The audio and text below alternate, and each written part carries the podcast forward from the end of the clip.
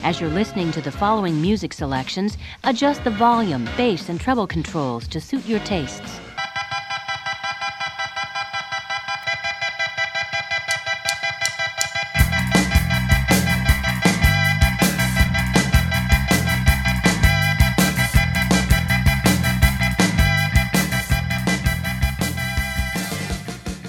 Welcome to Android's Dungeon on CFRU 93.3 FM, broadcasting normally out of the University of Guelph, Guelph, Ontario campus. This is Android's Dungeon on the radio or your favorite podcasting websites or on the website itself at cfru.ca.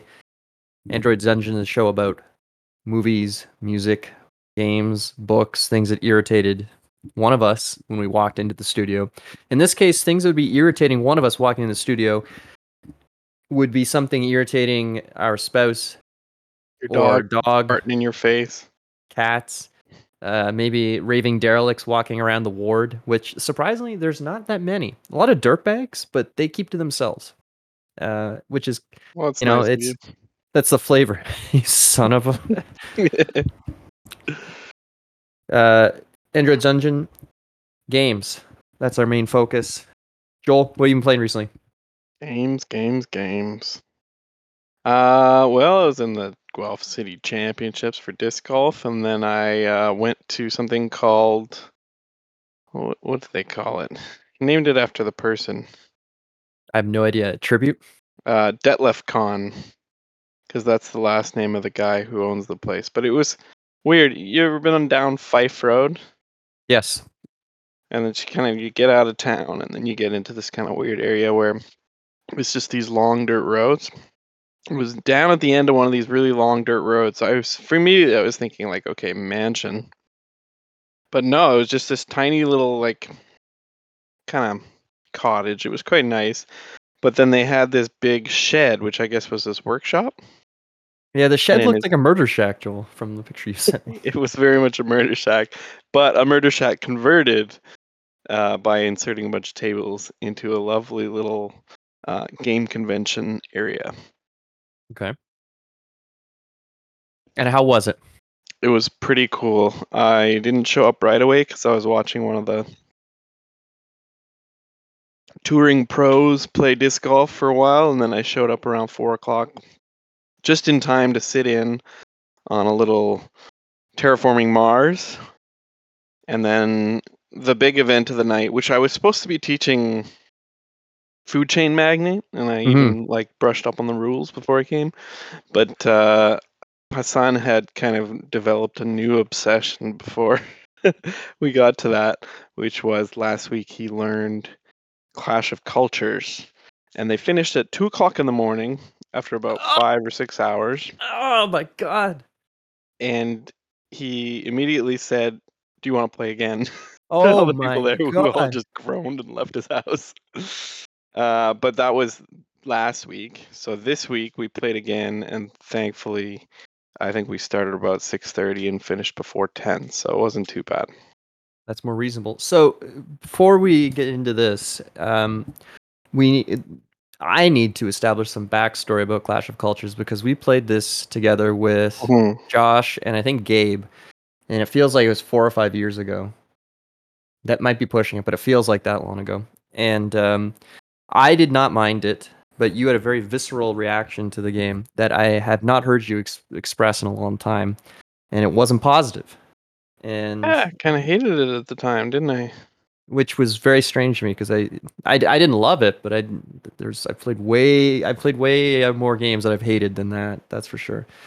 So now we're back to fast forward to where we are now. They re-released Clash of Clash of Cultures. They call it the I think Monumental Edition because the I don't know if the original game was for sale or it was out, but the expansion was almost impossible to find, and a lot of people claim the expansion really fixed things or kind of like it made the at least the the, the cultures feel more unique or uh, varied, which kind of makes sense in a Civilization 4X game, which is what Clash of Cultures is, which is I, I've heard it described as it's it's closer to Civilization, the board game, than and when I say Civilization, I don't mean the the Tresham one, but I mean the the uh, Sid Meier or Meyer version of it. It's closer to that being in board game form than the actual Civilization game. So Mm. the the game was out of print, and then they reprinted it in this giant Kickstarter that I was tempted to back just because you know it looked kind of cool, and I liked that they'd fixed some things and added this expansion to it. But the price tag on it was hilariously large. It was just enough to make me go, I don't think And so. you also have Clash of Cultures. Well, that's it, right? Like you when you have 90% of it, and you just and then and I remember I think at the shipping on it was like, so bad that I just thought this is I'm not doing this. I, like I've got a problem, but not this, not this one. So that's that. I've established the groundwork here. So now you can talk, Joel. Sure, yeah, and to be honest, like I really can't remember much about our original playthrough or why I didn't like it. and now that I've played it again, I'm like, is it because it's the Monumental Edition, or am I just seeing it with new eyes? Was I in a bad mood when we were over at Josh's place playing? I don't know. Yeah. But I loved this game. It was Wow, I really enjoyed it. wow. And you know, it's like you say, like when you're talking about it being like the video game, like this one of compared to all the other Civilization board games we've played, most uh, closely attempts to copy what the video games do, hmm right? Because it's got like the tech trees, which are right there in front of you, and then it's got you know all these calamities that you're mitigating through the techs, which obviously sounds like Civilization, but yeah. in this case is like immediately required. And then obviously you've got each unique race, which is massively different than the Civilization board game, and all of their various perks and private tech trees and secret leaders, or not secret leaders, but individual leaders, hmm which I think just like any game where you're given something at the beginning as like a unique thing, if you're not leaning into that, you're not going to be, be playing well, right? hmm So, do you know much about the Monumental Edition and what it changed? I don't know mechanically what changed. Um, I- supposedly it streamlined a couple of things, or they fixed up some rules that were a little ambiguous, or little errors here and there. But beyond anything specific, no, not a clue. Yeah, I, I think it really did. Like it, it, it made a, some massive changes. One of the things, like events, are much more frequent. I don't think did, when we played original Clash of Culture, did you have three cubes that were set into your player board, and when you removed the third cube, an event would occur? I think that was in the base game. I recall those. Okay. yeah. Well, I what ends up maybe I made the events more interesting. Sorry, please go on. Yeah, what ends up happening is uh, like every time you remove a cube to increase one of your techs, you take it from these three slots on your player board, and then once you've removed all three, an event occurs, and pretty much all of them are bad. But you can usually mitigate them, and there's some very early techs that you can get, which just say, you know, like it has no effect. Mhm. But then at the same time, there's always these barbarians on the map which are both a threat and an opportunity. I feel like that's some kind of like BS uh, business thing. it was like opportunity is threat, and I don't know. I guess so. I know what you're saying, but anyway, um, because uh, barbarians will come and attack your cities and kill you if you or kill your cities if you're not careful and you don't build units. And it's kind of like the point where you have to transition from like production production to unit production and build yourself an army. Um, but at the same time, any city that is built of a bar as a barbarian city, if you have the units, you can just go kill, and when you kill it, you get the city, Mhm. Which is great. So it's like uh, it's an opportunity to expand without paying the cost of building a settler and moving it somewhere and creating a city, hmm which is fantastic. Um, But let, all right, so let's get away from like the nitty gritty of of the of the mechanics of the game or these little things like that. yeah, like I feel like it's been so long since we described it. We should probably just start from scratch. Well, it's like I think we can just do this really quickly. It is a 4X game set Yep. in like I, I don't know Stone Age or Bronze Age, and you like you've Joel's already said you have this. Everyone has this lovely player board with indented cube spaces, and you're moving these cubes along, improving your techs and giving you abilities and unlocking basically powers as you imp- as you progress along these separate tracks and the whole time you're expanding, you're exploiting, you're exterminating, and you're ex- ex- exploring. I think that's the, Yeah. the other one. Yeah, and the exploring is really like there's two Flipping pages overs, yeah. just describing how to flip over tiles. Yeah, which is I- I've always found that to be some of the. ma- That's partially why I love uh, t- uh, tiling games so much. Is I love the idea of, I love uh, sort of the exploring aspect of revealing tiles and seeing what's ahead and the unique maps that are created as uh, Mhm. stuff's built. So, That's I think Hansa Teutonica is the one with the fog as well. uh, no, um, uh, Via Nebula. Via Nebula, yeah. Yeah.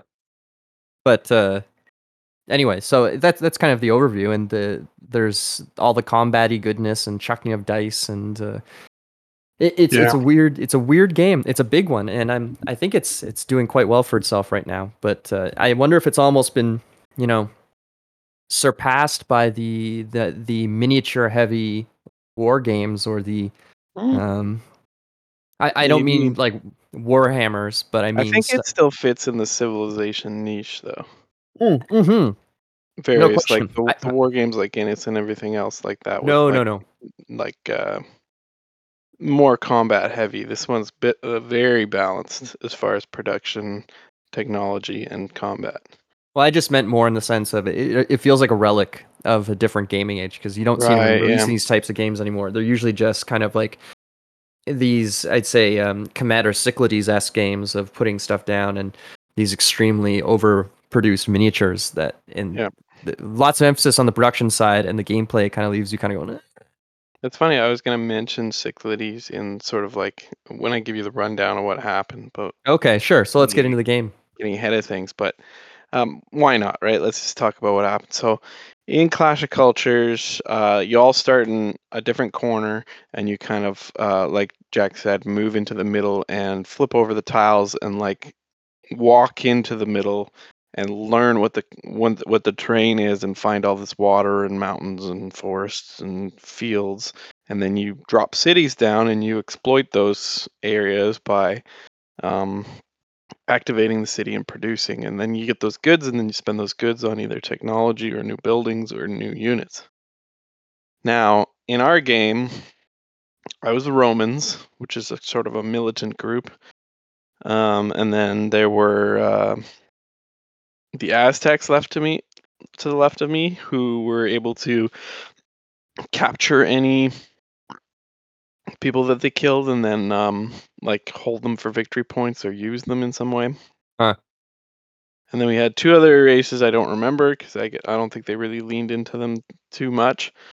Um, on the other corners, and so we all kind of expanded. And one of them just got really bad luck with barbarians. Barbarians Oh. keep spawning, attacking, spawning, attacking. So they were just like kind of battered into a corner.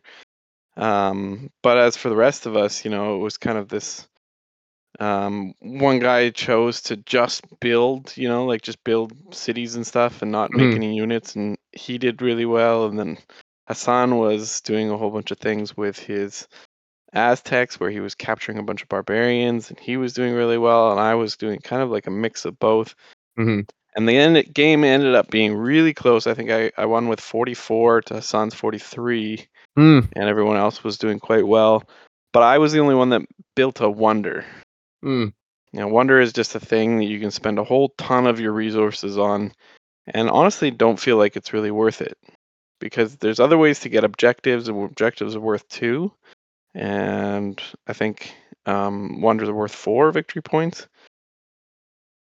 And they'll give you sort of some in-game benefit, but at least the one I had wasn't very strong. So, uh, long story short, uh, it felt a lot like Cyclades at the end because all of a sudden going last was like a super important uh, benefit. Uh, whereas earlier you wanted to go first so that you could kind of expand and do things before anyone else. All of a sudden it flips, and you want to be the last actor because obviously everybody takes all of their actions in turns. I think we didn't mention that, but we each get three actions and we each take turns doing all three of our actions. So Mm. whoever goes last then can look at the entire map and find a place to attack and go get it. Mhm. So uh, Hassan managed to go last. He managed to do some cultural influence attacks and then actually go and take over someone's city. Mhm. but he had played this action card because he was worried because I had a whole bunch of armies that on my turn I would attack him. So he had played this action card that was basically like a forced ceasefire between us. hmm So he couldn't attack any of my stuff, so it was great. And that was basically the way the game ended. Was sorry, was this the the the first time you played, or because you played it twice, right? Uh, no, Clash of Cultures we just played once. Oh, okay. All right, it was cool. it was a solid like four and a half hours, I think. Did it move quickly too, or was there a lot of downtime you felt in between turns, or while kind of figuring what to do? I feel like it was it had a pretty good flow going. It was uh Ha- Hassan noted, mentioned a couple times that it was much faster than the last time they played. Oh, okay. Although like by the time we finished, like the guy who owned the place was just kind of standing there watching us finish. and Oh everyone else had already left. Oh no. Oh But I think he was like he was fairly invested and interested in actually seeing what happened. Okay. So it wasn't the end of the world of him just like sitting there tapping his watch. Like, when are you guys gonna get out of here? Okay. All right. That's that makes me feel a little bit better, but still, it Mhm. was. Um, Yeah. Okay, so uh, let's cut to the chase. Uh, do you recommend uh, Clash of Cultures oh? 2.0? Yeah, I don't know what it is because again, I don't really know the differences, but it seems to be much better. And I, like, I wish I could tell you why. you know, I wish I could like pinpoint it. I Uh-huh. think there's like a lot more events occurring. I think I don't know if it was last time, but you can also get a free tech i- in between rounds. Was that a thing? Uh, I don't recall. It's, it's honestly been so long. basically everybody takes three three turn or three actions three times and then like there's like a sort of a reckoning kind of like an agri- agricola where it's like harvest time Mhm. and in that period you get among other things one free tech. And usually that free tech also triggers a bunch of events because it's probably the last cube and then uh, so like a whole bunch of crazy stuff happens on the board. One other thing i should mention before i give it a like a, a rating is um you can also just openly exchange anything. Like you can just Oh. bribe you can trade you can trade culture for happiness you can trade goods whatever you want uh, it's all just open market all the time you don't even need to be neighbors Hmm. which i think you had to be neighbors to trade last time if i can recall correctly Well, I'm trying to look that up now with the, the differences because I'm really intrigued what the. Uh, Yeah, I was trying to find a thing on BGG about it too, and I couldn't find anything except for one guy on the forums who said he like it liked how it was now streamlined, but didn't give any specifics. yeah. But uh, I would give the Monumental Edition uh, a solid uh, uh, six cavalry out of eight. Yeah. And uh, I would highly recommend it to anybody that likes 4X games and heavy games, or anybody that's a fan of the Civilization video game, because you'll find a lot of parallels. I'll have to get Hassan to uh, schedule a, a game night of it. I think. Mhm. It sounds like it should, does not much persuasion effort. So Yeah, well, maybe you can do a cultural exchange. Speaking of Clash of Cultures, yeah, he, he can teach you that. Well, and teach you, he can run that for you, and then you can teach him uh, food chain. Yeah, that's right. Could do that, or uh, finally trick him into playing an 18xx, and uh, then he can he'll never play another one again. So Yeah. Well, I did teach him 1830. Uh, Did- did you do the whole like it, thing, But he did say it felt like work. yeah, well, it, it can be work, but whatever. Yeah. he Um, needs to know the magic. Speaking of, what what is this token you got? well, that's so we let's take a second here to thank um, uh, fellow on Twitter. Uh, his name is Rob, and he is a fellow Southern Ontario uh, board game fan, specifically of the 18xx type. And he follows us on Twitter, and he has noticed uh, some of our posts, and he's a big fan of 18Mex. And he reached out to me saying, Max games. uh, reached out saying that he had this uh, token or a marker or something that he recommended using as a priority uh, marker for 18Mex because frankly what comes with it is kind of lame it's just a card which is odd because uh, 1849 comes with uh, a nice little token uh, like a Hmm. circular sort of resin thing that uh, you know has a bit of heft and it's kind of Yeah. interesting and it's kind of fun to hold on to. So uh, Rob generously asked if he could, uh, if I would like one, and I said, of course. It's very generous of you, and he shipped it, and now we have this gorgeous looking. Um, I don't know what the how to describe it in Spanish, but I guess it's some sort of uh, Day of the Dead themed or skull themed um, circular black and white uh, metal token for priority marker for 18Mex, which is fantastic. And uh, it's extremely generous and lovely, and it's a, a wonderful uh, sign uh, from our listeners, uh, or at least fans of the uh, Twitter account that and trains. So Our fame you, is Rob. growing, that's right. and we're finally getting some free stuff, some perks from our That's show. right. It only took four or five years. Just waiting for Rob to call in a huge favor, mafia style now. To uh, well, I Yeah, did send you that yeah. token, so Remember when I gave you that token? uh, it is pretty nice. All right, I'll bury the body with you. It's fine. But uh, Yeah. yeah, it's nice. I'm looking forward to using it. It's uh, You've been out at the cottage. What are you been playing out there? Well, it was actually really quiet in terms of uh, board games. We got um, we we've been playing a lot of Roll for the Galaxy actually. Um, Kayla uh, is a fan of it, and we played a bunch. We played three rounds of the base game pretty quickly, back to back, because you can probably knock them out within. If you really know the game, you could probably fly through them in 15 minutes per set. Um, so we probably did uh, three different games over an hour and a half on the one day, and that was just a base game, and it was fun. You know, checking dice, selecting tiles, abandoning, searching for tiles. I'm still not very good at it, but um, I think we both are at the, enough of the same level that we kind of know what we're doing, which is the best part. And then the next time we played, we added the expansion, which is uh, called Ambition, and what it adds is even more variety. Pardon me. I didn't even know there was an expansion. I think there are two. I haven't heard good things Ooh. about the second one. That's why we have not touched Hmm. it. But uh, this one I've heard, and I, I believe it after uh, hearing the advice, is that this one just makes it, it, the best expansions are the ones that are more of a good thing. And this one is more of a good thing. It provides more variety with the starting tiles you start with, so there's more randomness and uh, feels like different games more likely.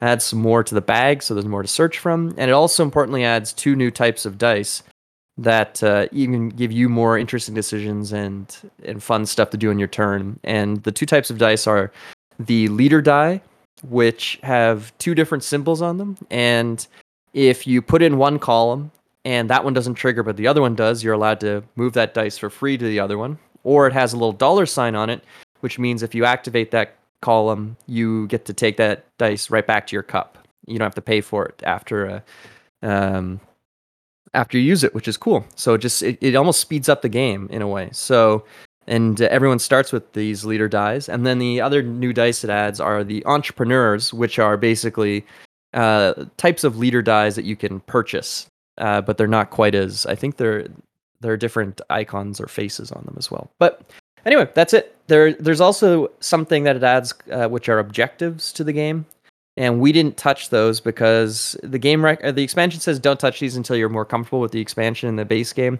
So I feel like we could have thrown them in, but we were having enough fun as it was. And I have a feeling though that based on what I saw, the objectives are similar to uh, how the lords work in Splendor, which is you want to be the first person to have uh, three of X, or be the first person to have like six of Y, and you get commiserate sort of uh, victory points or uh, points associated with it. So, like I said, haven't tried it yet, but I'm sure we will at some point. And it's just a fun, quick game that you can really, once you know what you're doing. And I, we were joking about something that we're going to talk about in a second, I'm sure. Um, but there are a few games that I find are just miserable to teach, and I think Roll for the Galaxy is unfortunately one of them because it's not complicated, but it's just complicated enough and it's just got enough extra wrinkles and weirdness to it that when you're trying to explain it you can see the confusion and you're doing your best not to overwhelm somebody but it's it, it's helpless or hopeless. You're you're to walk away with people being confused and all you can do is kind of be like oh, okay here's the overview. It's all on your little player sheet right in front of you which is something actually Pax Pamir doesn't quite do properly. And I, I that's maybe if I had any criticisms of the game, it would be like there should be a little card that everybody gets that has a list of all the actions. And sort of a, a quick rundown of what it does versus those big sheets you just pass back and forth and there are only two of. Mhm. Um, so anyway, Do you ever see somebody making like such a critical mistake that they're basically out of the game and you're just cringing and wondering whether you should tell them not to do it or just like let them figure in it out what, on their in own? general or in uh, uh Roll for the Galaxy? Because obviously uh, you saw it tonight in Pax Pamir. wow. But we'll get to that. Um, I, I'm I I don't play enough of it. I'm not good enough at the game to notice that. Um, it my issue is that with Roll for the Galaxy, there's it does two things really. It does something really well that it has this Puerto Rico's uh, follow the leader style thing, but it's not that you do it and it's and it's better and everyone else gets to follow you regardless. It's that you try to anticipate what the other person is going to do and things you can you can for sure on your turn you have to make sure something triggers of all these different actions. But if you play your cards right or throw your dice right you can look at kayla's board and see oh she's got let's say uh, she's got no tiles and a lot of dice in her cup or in her citizenry so she needs money and she needs to explore. So 100% she's going to put stuff down on explore so i don't have to put anything in there i can just put stuff on that to take advantage of it, but I can purposefully trigger another column to make sure I get what I want. So I can get two of what I want and kill. Well, maybe if she's playing really smart, she knows that she's going to do this. And then she's going to look at mine and say, well, Jack's going to do this. He's going to piggyback on me, but I'm going to piggyback on him. Yeah. So you're, try- you're kind of like trying to intr- uh, anticipate what other people are going to do and eventually end up with hilarious things where it's you, both of you thought you, the other person was going to do something. You're just like, well, that was a waste of time. Thanks. But um, with two you players. you would ever do anything like because you see her set up to follow? Absolutely. Yeah, yeah. yeah. That's opposite. well, you if you real that's another level. You'd have to really be know know what you're doing to do something like that. And I don't know if it's even in your interest, but it's it- it- there's a lot of if you I think if you're at that level, maybe what like John's at, you might be looking at somebody intently and really paying attention to what they're doing. At my level, it's it's more like look out for number one and maybe if you're you're at cruising or you're doing well enough you can pay attention to the other person and try to piggyback a bit. But it, it slows things down a lot if you're constantly staring and thinking about gee well is she gonna do this? Is she gonna do that? Mm, I think mm. it's a way to get an edge, or do you think it's better to just kind of like play, try to play into your best game and then hope? no no no no it's definitely you got if the if you're play if you're at top level you're definitely anticipating what people are doing Hmm. you're you're basically think of it in like packs from your turn of like having free actions that's the best way to do it Right. Yeah. So anyway, that's and then we got to play one game of um, we did a two-player game of 1846 online. That uh, was a weirder game, but we, uh, we it was very very close. We were off by seventeen dollars for at like halfway, and then by the end, I think what happened is she had to pay out of pocket for something, and it was just like a huge discrepancy. So But it's- doing there, you you sitting down at the same table with two different laptops and just facing off against each other like it's battleships, and you got your screens up. basically because it's like it's that or I can bring 46 up to the cottage and just try to recreate this or just play Yeah. online. It's like you can come on. click start game or you can spend half an hour setting up. and messing things up and whatnot. Like if there was if there were three people, for sure I'd rather I'll do it in person. But I'm not good with two people. Screw it, and we know the game. So, um, well, all right. Well, why don't we take a musical break and then we can hop back. All right. So stay tuned. They're gonna lay me low. Lay me low. They're gonna sink me in the snow. They're gonna throw back their heads and crow. When I go, they're gonna jump and shout. They're gonna their about. All the stories will come out when I go. All the stars will glow bright, and my friends will give up the fight. They'll see my work in a different light.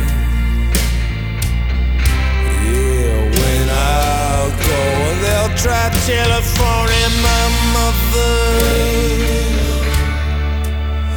but they'll end up getting my brother. Who'll spill a story of some long gone lover that I hardly know. Hats off to the man on top of the world. Come crawl up here, baby, and I'll show you how it works. If you wanna be my friend and you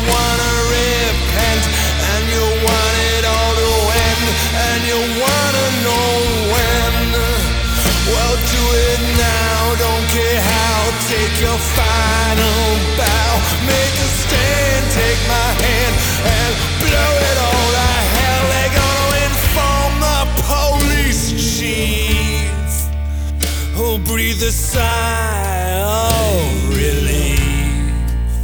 He'll say I was a melander and a bad lander and a thief. Yeah, when I go they'll interview my teachers. Who'll say I was one of God's sorry creatures. They'll print informative six page features when I go. Uh, they'll bang a big old gong.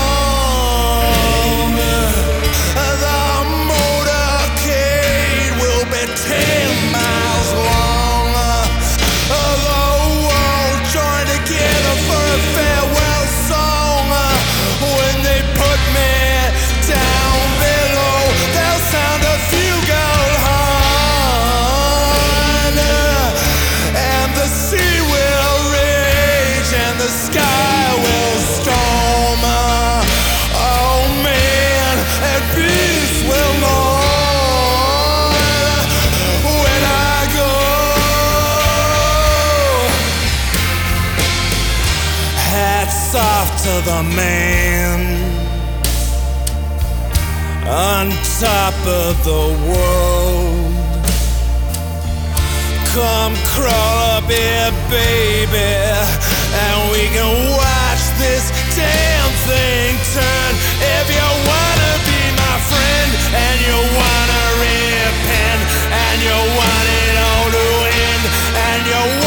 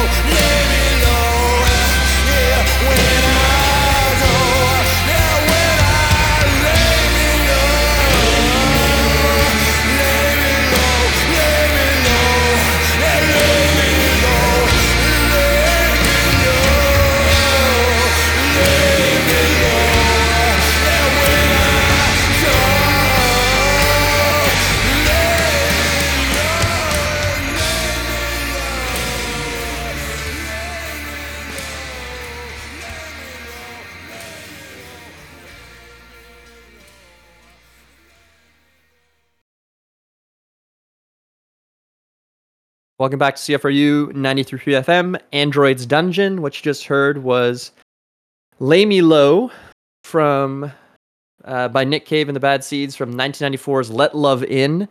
I'm playing this because I was listening to this album uh, when I was driving up to the cottage, and I think it is a great track that nobody ever talks about for some reason. So I'm playing it, and it's great. And I know more than you, so knock it off. Uh, when we left, we were talking about Roll for the Galaxy, Clash of Cultures, uh, Murder Hut Gameathons. Uh, we got to play a game tonight together with. Uh, I don't think is he a friend of the show? Do we know? He's a- beloved hero of the show, never been a friend. Okay, so enemy of the show, Jason. Yeah, exactly. and um, we got to play Pax Pamir, three players at Jason's place. Thank you for hosting, Jason. And uh, I'll let Joel uh, take it from there. Sure. Well, um, hate to say it, like because you know Jason was so kind to host and everything like that. Uh, but he was the one that had been asking if he wanted to play PAX, and I think he's maybe only played it once, maybe twice. Definitely your Um, place. I think I was there for one of those games. It's been a long time, and I think it kind of showed because Pax Pamir is definitely one of those things where everybody needs to be cutthroat and know exactly what they're doing. And if you have two people that know what they're doing and one person that doesn't, it can kind of throw the whole game off. And I think that's what happened tonight.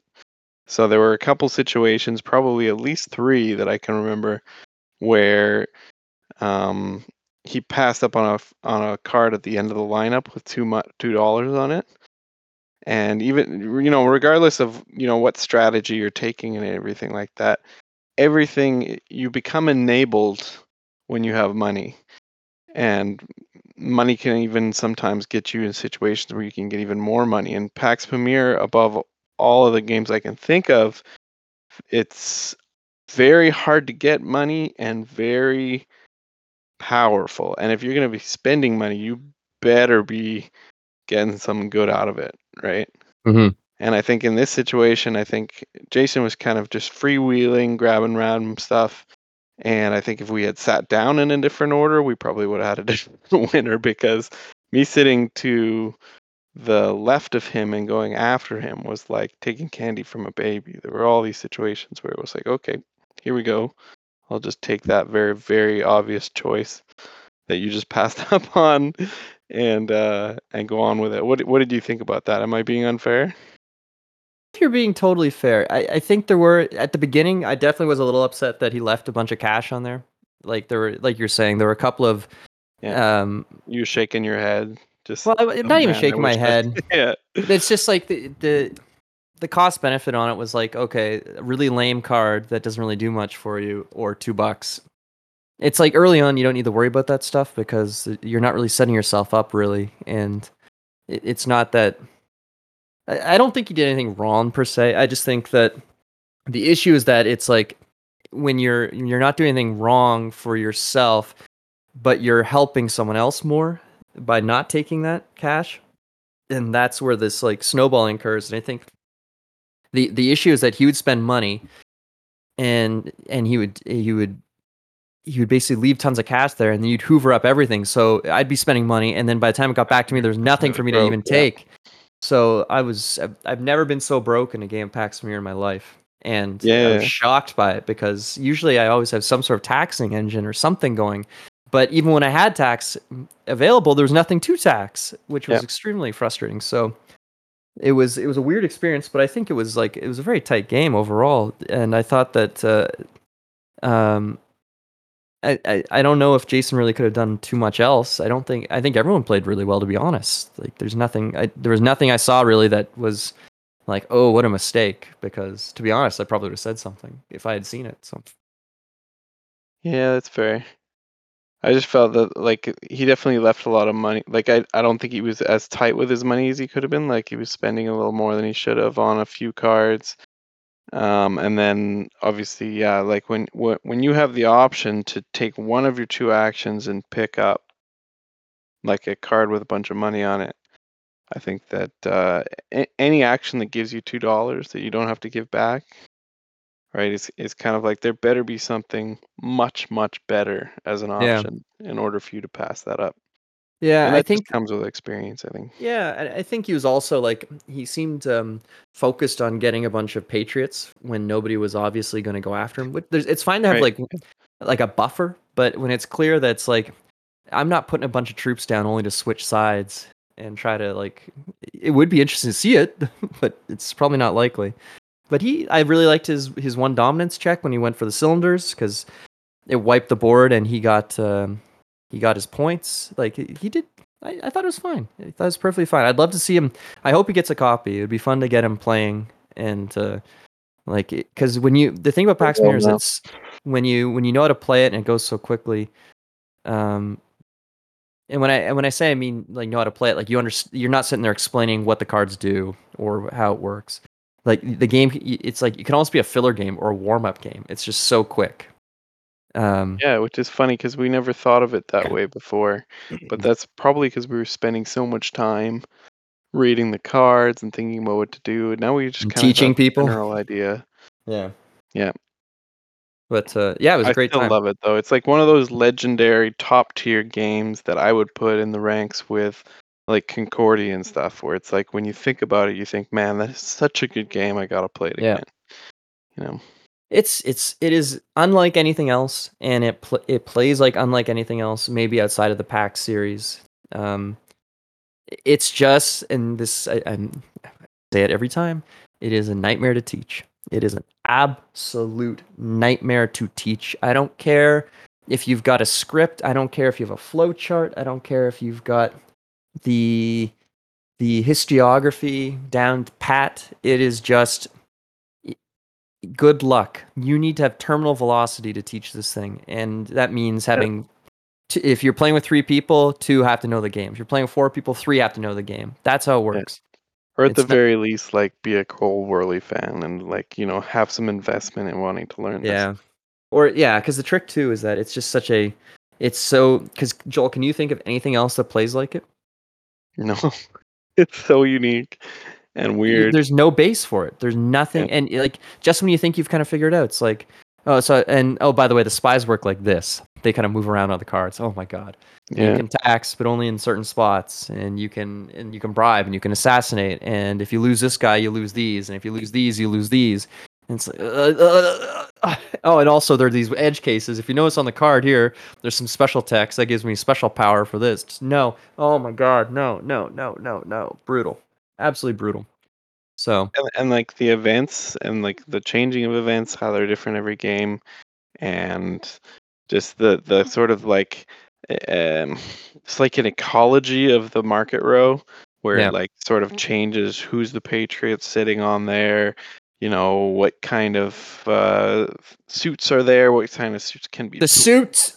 can be played oh my goodness it's so cool There's a lot. and you get into on. that red suit situation where all of a sudden the market is just like off limits and all of a sudden the whole game gets paused because nobody nobody can buy anything Well, some of us could have bought stuff. So well yeah i mean but um i was gonna say i want to talk about one moment in this game because i thought Okay. it was really special uh, and it was like one of those aha moments where you know you know the game is just such so much depth to it in these cards that it's like very baffling and like obviously I don't know the cards and I'm like reading each one and like usually I just look at the symbols because I don't have to. well, yeah, read everything that it does until Yeah. I've got it in my hand yeah, yeah. or you know how much money is on it. This is uh, obviously another obvious choice, but uh, there was a moment where I took a pause and I looked at the market on someone else's turn, and I realized that one of the things that was happening in in this game, this game that we just played, was that you were doing really well to start. You had like more commitment on dominance. You had more. Uh, um, what do you call the pips? The bonums. Just some more cylinders out. The yeah, more cylinders out. So you're winning on dominance, you're winning on non-dominance, and there didn't seem to be anything we were doing, could do about it. And you had this chokehold on Herat, and I had these Herat cards that I wanted to play. And Yeah. I was like, I don't know, there's, nothing I can do it, about it. And then Jason The came in in, he paid you a little bit of money just to yeah to get sort of like even there and so we had two rulers of Herat and I was like oh I still can't do anything and then I looked and yeah Riots of Herat was there so I wasted a turn discarded the card that I bought and I spent two dollars just to just to get to that event you know I Yeah. just wanted that event to fall off the end of the board I didn't even notice beautiful because all of a sudden riots or Herat triggers all those tribes come out. You know you don't have a chokehold on Herat anymore. You lose your cylinder dominance and you and jason both have to put away all your political cards in Herat. and it was like whoa that was just such a big game changer. And it was just one of those moments where it was like just something small like that like just making one mm-hmm. card go to the end of the thing and like not even caring about what you're buying can actually completely swing the game Yeah. it's pretty cool I did to be honest, Joel. I didn't even see that card. I don't even know when that showed up. To be honest, I think I don't know if things were just getting purchased so quickly, and I just was Yeah, and it could have been bought, and either of you could have bought it and like prevented that. And I was like, oh, this is so cool. Um, all right, Pax Pamir, obviously. Um, Still great. excuse me. Uh, favorite game. Uh, and I've said it before. I think it might be like a top ten. If like, you had to make like top ten of all time, I think I'd have to slide it in there. Um, moving on to not quite top ten material, but I want to hear more about how because Joel sent me a cryptic message. He's he's keeping this. I say cryptic. That's a little that's pushing it, but he's got this side game of Ghosts of Saltmarsh going. And Oh, yeah. there is a situation where uh, this party is they're all level 8 and they're on this island and apparently they're having trouble doing more than like 10 damage a turn or something. And I need Joel to explain to me very quickly how is this even possible? Well, like, I don't know if they're calculating it right, but they're basically saying like every time they hit, it's like a d6 plus three or something like that. I'm just I don't know how it's possible, but like for example, there's a rogue on the team, so obviously rogues always only get one attack, but make up for it by doing sneak attacks. And obviously you're an expert on that. You know how that works. Clearly, this guy does not, so he never ends up getting the sneak attack. And then, uh, um, you know, what's he just doing on his turn as a rogue? D6. Oh my god. I don't know. The, yeah, this one situation. So, uh, I don't know if you remember much about Tammeraut's fate, but there's a third wave where there's assassins, and the assassins are very powerful and like kind of the leaders, and they silently gesture for the rest of the monsters move. Um, One I don't recall that specifically, sorry. I think in our in your game, I think one of you just, I think it was Mark, just kind of him. charged out, charged out, and just went ham. Yeah. Um, so basically, there's a situation where there's a powerful guy that's sitting on the mountainside, and then some like kind of medium and low power guys down below. And you know, often in a in a big fight like that, you think, okay, I want to take out the big guy. Sometimes. Mhm. And so this was their mentality. So the rogue went, I'm going to take my action to move, and then I'm going to take my bonus action or I'm going to take my movement to move, and then I'm going to take my bonus action to move again with dash to get as close to that assassin as possible. So that Oh my next God. turn I can, you know, go and gank him. Oh my god. So he didn't sneak over, even though they had cast pass without trace, and he could have, you know, attempted to hide. Um, he just ran as close as he could, so he was like 40 feet away from the assassin. So the assassin fires off two bolts, both of them do poison damage. It was like, thunk, thunk. And then, Oh my God. uh, you know, the assassin gestures to all the other monsters, you know, this is the guy, and the, all the other monsters turn and face towards him, and then on their turn, they're coming towards him, and obviously he has to wait for all of them to go because he's just gone. Yeah. And so he ends up getting surrounded by like three monsters. You got the assassin firing down on him, and he's just like, "Thank God rogues have disengaged." or That would Oh my God. But basically, uh, at that point, you know, like if you got ten health, you don't really want to come out and do melee damage, right? Because you're just gonna get toasted. So you're you're watching all this go though, but my question is, how do you get to level eight and not understand? And this isn't meant to be like, this isn't meant to be snide or anything. But how do you get that far in the game and not understand how the game works? Because that's like it's been that many sessions, and this isn't like a, it's not like just there were eight sessions. There there have been more than eight, and I don't know how you even succeed at the game without doing like understanding how things work. I don't get it. Yeah, I think it really takes, you know, one of the weeks of like many weeks. Sometimes you're in these campaigns for uh, almost a year, um, of just you know spending some of your your week away researching your character, researching your class, and trying to figure out what you need to do. And I think if if you're not doing that, you're just showing up for the for the game night or whatever, or what uh, the session. Uh, you're gonna have you're just gonna you're never gonna understand what's going on. I mean, th- just looking at this guy's items, I mean, he's got a similar scimitar plus one, which is always nice. to man. see.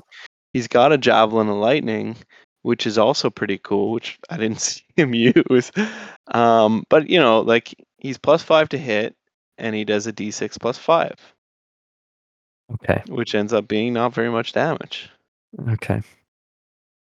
He's got a short bow that's plus seven to hit and does a d6 plus four. And obviously, sneak attack, as you know, is what like four extra d6s. Well, yeah, like level eight. What At should be level four or five? It's 46, yeah. Yeah. So that's on top of the damage that you're already doing. So obviously you're more than doubling it.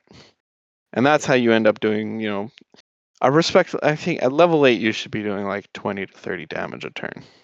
Well, Right. it's wow. I don't know about the rogue, but it feels like it should be a, a decent amount, right? Like it, Yeah. something that feels like you're making taking chunks off the enemy. But what about the spellcasters? How how many do you have?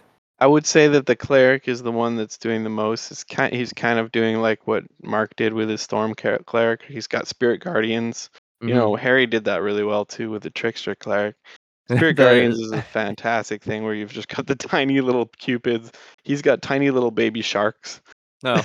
swimming around him, going chomp chomp chomp chomp, and That's uh, just does tons of damage, right? And then uh, he also can ca- create a spiritual weapon, which is not concentration, so you can have that hitting as a bonus action. So cleric, I I think we've already said this, but uh, or maybe it was just in a conversation chat. But if you were to create a team of a single class, cleric does it all. It heals. It's a tank. It does tons of damage with all of its Yeah. spiritual AOE stuff. Um, it's just overall, I think, the best best class, which is kind of sad because it's also kind of boring. Like I'm I'm not a huge cla- fan of the cleric to play. I don't think it, it's it's very exciting for me. I've never played a cleric, and I think my issue is that it's it's never really intrigued me because it's it- maybe just the idea of like playing because there there aren't any there aren't a paladin class, is there? It, that's cleric. Yep, there is a paladin. Okay, so like to me, like, what's, like less spells, more tanky. all right. So I guess at the end of the day, it just doesn't doesn't strike me because it's like I guess you could play an evil cleric, which would be kind of fun, but it, it, I it just even like the role playing part of the cleric bugs me a bit. It just doesn't get the noggin a jogging. Unlike some of these other classes, like a wizard is kind of fun. Yeah, exactly. And I, I think it's just kind of not thematic to us. We're not going to be some holy holy worshiper of a deity who's you know. Well, I think Stefan played uh, um, a, a Tyr cleric or a cleric of Tyr or something, and a, Okay. dw- a dwarf, and I think he played it pretty well The with God uh, of War, Yeah. Um, Justice, or something. Uh, there is a barbarian Ogreish who is played by Stefan, who is pretty like min max, well played, but he was actually away this week. So oh, what maybe that happening hurt. was we had like three and a half hours of combat where the, the fight hadn't ended, and Oh, I just had stop, to call stop, the stop. game. Three and a half hours. Yeah, I mean, there was like I gave them 15 minutes before the combat began to kind of strategize, and they did do a bit of that. But basically, what they ended up deciding was we're going to go to the wall above the front garden. We're not going to hold up in the base at all. We're just going to face them head on, and so they're Okay. just hit, getting hit by waves All right. and having no help. Oh my god. so, without you know dwelling on this too much, do you think this is it's is when you're DMing something like this and you're setting up an obvious scenario and this this horde situation and your player characters are making strange choices or you're kind of going oh well this could be rough. Do you pull punches or do you just do whatever you're going to do and let the dice fall? I don't pull punches per se as far as what the monsters do because I think that's kind of the scary and exciting thing where you think you could lose. Yeah. What I do pull is this monster has 48 health. I'm seeing these people repeatedly do six or seven damage. So Uh, all behind the scenes, turns. like kind of like double it. I'll be like, oh, that probably should have been 14 or something, you know, if he was playing right. And so Yeah. I'll I'll do a lot more damage to the monsters, and then like let's say the monster's at 18 health and someone does nine damage. Usually I'll just be like, and that's a kill, you know. yeah, yeah, yeah, yeah, yeah. because I just want the game I want the fight to go faster, right? I don't care um whether or not the players achieve the accomplishment of like beating this challenge. Like if it's very clear that they're not or if if they are going to succeed but it's going to take another hour, you know, Yeah. I'm just gonna make it happen now. Well, isn't that one of those sly flourish things where he says if it's like Oh yeah, if the fight's already over, kind of thing. if the fight's think- over or if it's kind of like if it's determined as far as you're concerned and you think it's just gonna if you think your players aren't doing too much beyond just like attacking attacking Well, the, the key thing in this was I wanted everybody to get hit at least once to get a chance to contract blue rot. oh did it work? So far, I think there's only one person that doesn't have it. well there they go. Good for them. All right cool. All right well let's end it here.